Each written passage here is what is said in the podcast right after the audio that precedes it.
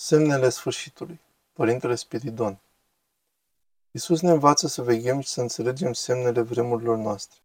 El ne pregătește pentru sfârșitul acestei lumi, făcându-ne cunoscute lucrurile care se vor întâmpla înainte ca acest sfârșit să vină, toate acele lucruri care vor duce la sfârșitul lumii.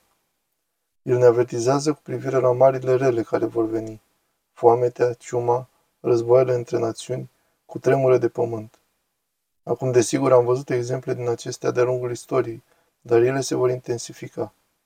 Și Isus ne avertizează, în primul rând, nu ca să ne inducă teamă de lucrurile din această lume, ci pentru a ne reține de la a iubi prea mult lucrurile acestei lumi, pentru a ne ajuta să ne îndepărtăm de la îmbrăzișarea lor și de a ne dărui lucrurilor din această lume, acelor lucruri despre care ne spune că vor trece, care se vor dovedi nesigure, care ne vor amenința.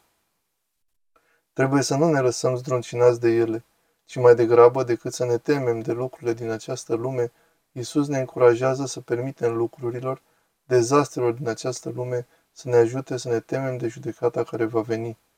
Să lăsăm aceste lucruri să ne zdruncine din starea de automulțumire și din încrederea noastră în lucrurile lumii, recunoscând judecata care va veni, să ne temem de această judecată.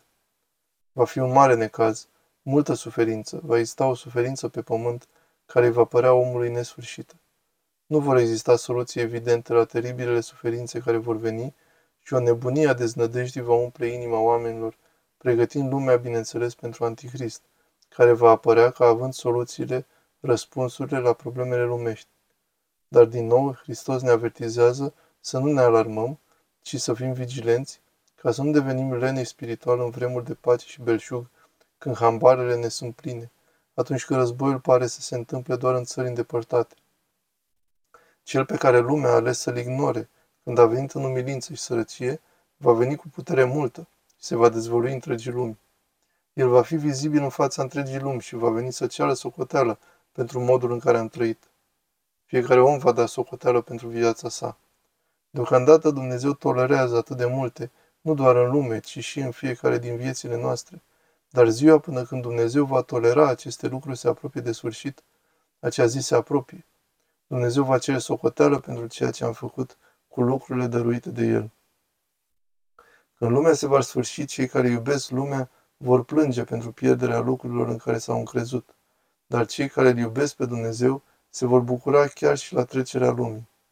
Și toate luptele, toată durerea, toată suferința acestei lumi, trebuie să o vedem ca pe ceva ce aparține celor care trebuie să vină. Trebuie să lăsăm orice durere, orice luptă, orice dezastru, atât din lumea înconjurătoare cât și pentru noi personal, să ne îndrepte mintea spre acea judecată finală cu care trebuie să ne confruntăm. Dar Isus ne cheamă să citim și să înțelegem semnele zilelor noastre. Nu doar pentru că lumea se apropie de sfârșit, ci în contextul propriilor noastre vieți, pentru noi personal, pentru fiecare dintre noi. Trebuie să ne pregătim pentru moarte pentru a intra în eternitate. Suntem înșelați de lume. Lumea își propune să ne înșele, ne spune să alergăm după tot ce este lumesc, să ne vărsăm energiile și dorințele în lucrurile din această lume, ca și cum viața nu se va sfârși. Dar tot ceea ce suntem din punct de vedere fizic va zăcea în mormânt. Tot ceea ce am realizat, ceea ce deținem, va trece printre degetele noastre. Este o înșelăciune și această înșelăciune va dispărea când vom sta goi. Sufletul va sta singur în fața judecății lui Dumnezeu. Acest dezastru, această frică, aceste lupte le vom vedea așa cum sunt. Această înșelăciune a lumii va cădea. Este un lucru înspăimântător să te gândești la această judecată finală, dar Dumnezeu vrea să fim pregătiți. Dumnezeu dorește ca noi să ne confruntăm cu judecata într-o stare de pregătire și de aceea ne dă poruncile sale. El ne dă stăpânirea și viața bisericii, ne cheamă să ne pocăim de păcatele noastre, ne dă acest timp acum, acest timp pentru a ne pocăi, pentru a-i auzi vocea. Acest timp prețios care se scurge, care ne trece printre degete și pe care îl luăm de la sine și pe care lumea tânjește să-l umple cu distracții și amuzament. Acest timp prețios pe care îl dăm pentru nimic. Trebuie să recunoaștem valoarea timpului în sine, timpul din viața noastră dat de Dumnezeu ca semn al milostivirii sale, o oportunitate de a ne pocăi. Acest timp prețios, niciunul dintre noi nu știe ora morții noastre. Și când ne va găsi, nu vom mai avea timp. Nu vom mai avea timpul acestei vieți din nou. Când vom trece în eternitate, câți dintre noi vom privi înapoi și vom fi îngroziți de ceea ce am făcut cu timpul pe care ni l-a dat Dumnezeu.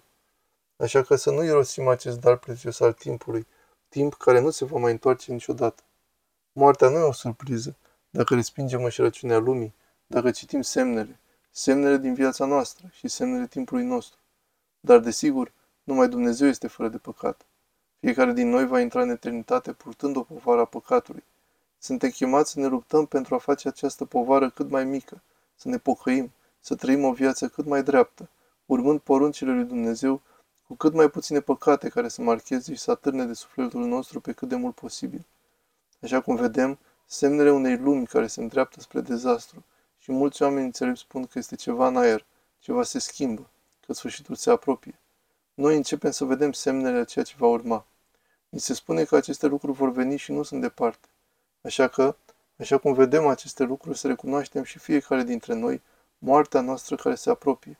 Să ne revenim în simțiri când vedem adevărul, realitatea, că această viață muritoare este atât de scurtă și moartea se grăbește spre noi, să ne revenim în simțiri și să ne pregătim, să dăm socoteală pentru viețile noastre la judecata finală care va veni. Dacă vom face voia lui Hristos, vom ajunge la odihnă, dar dacă vom neglija poruncile sale, nimic nu ne va scăpa de pedeapsa veșnică. Sfântul Clement al Romei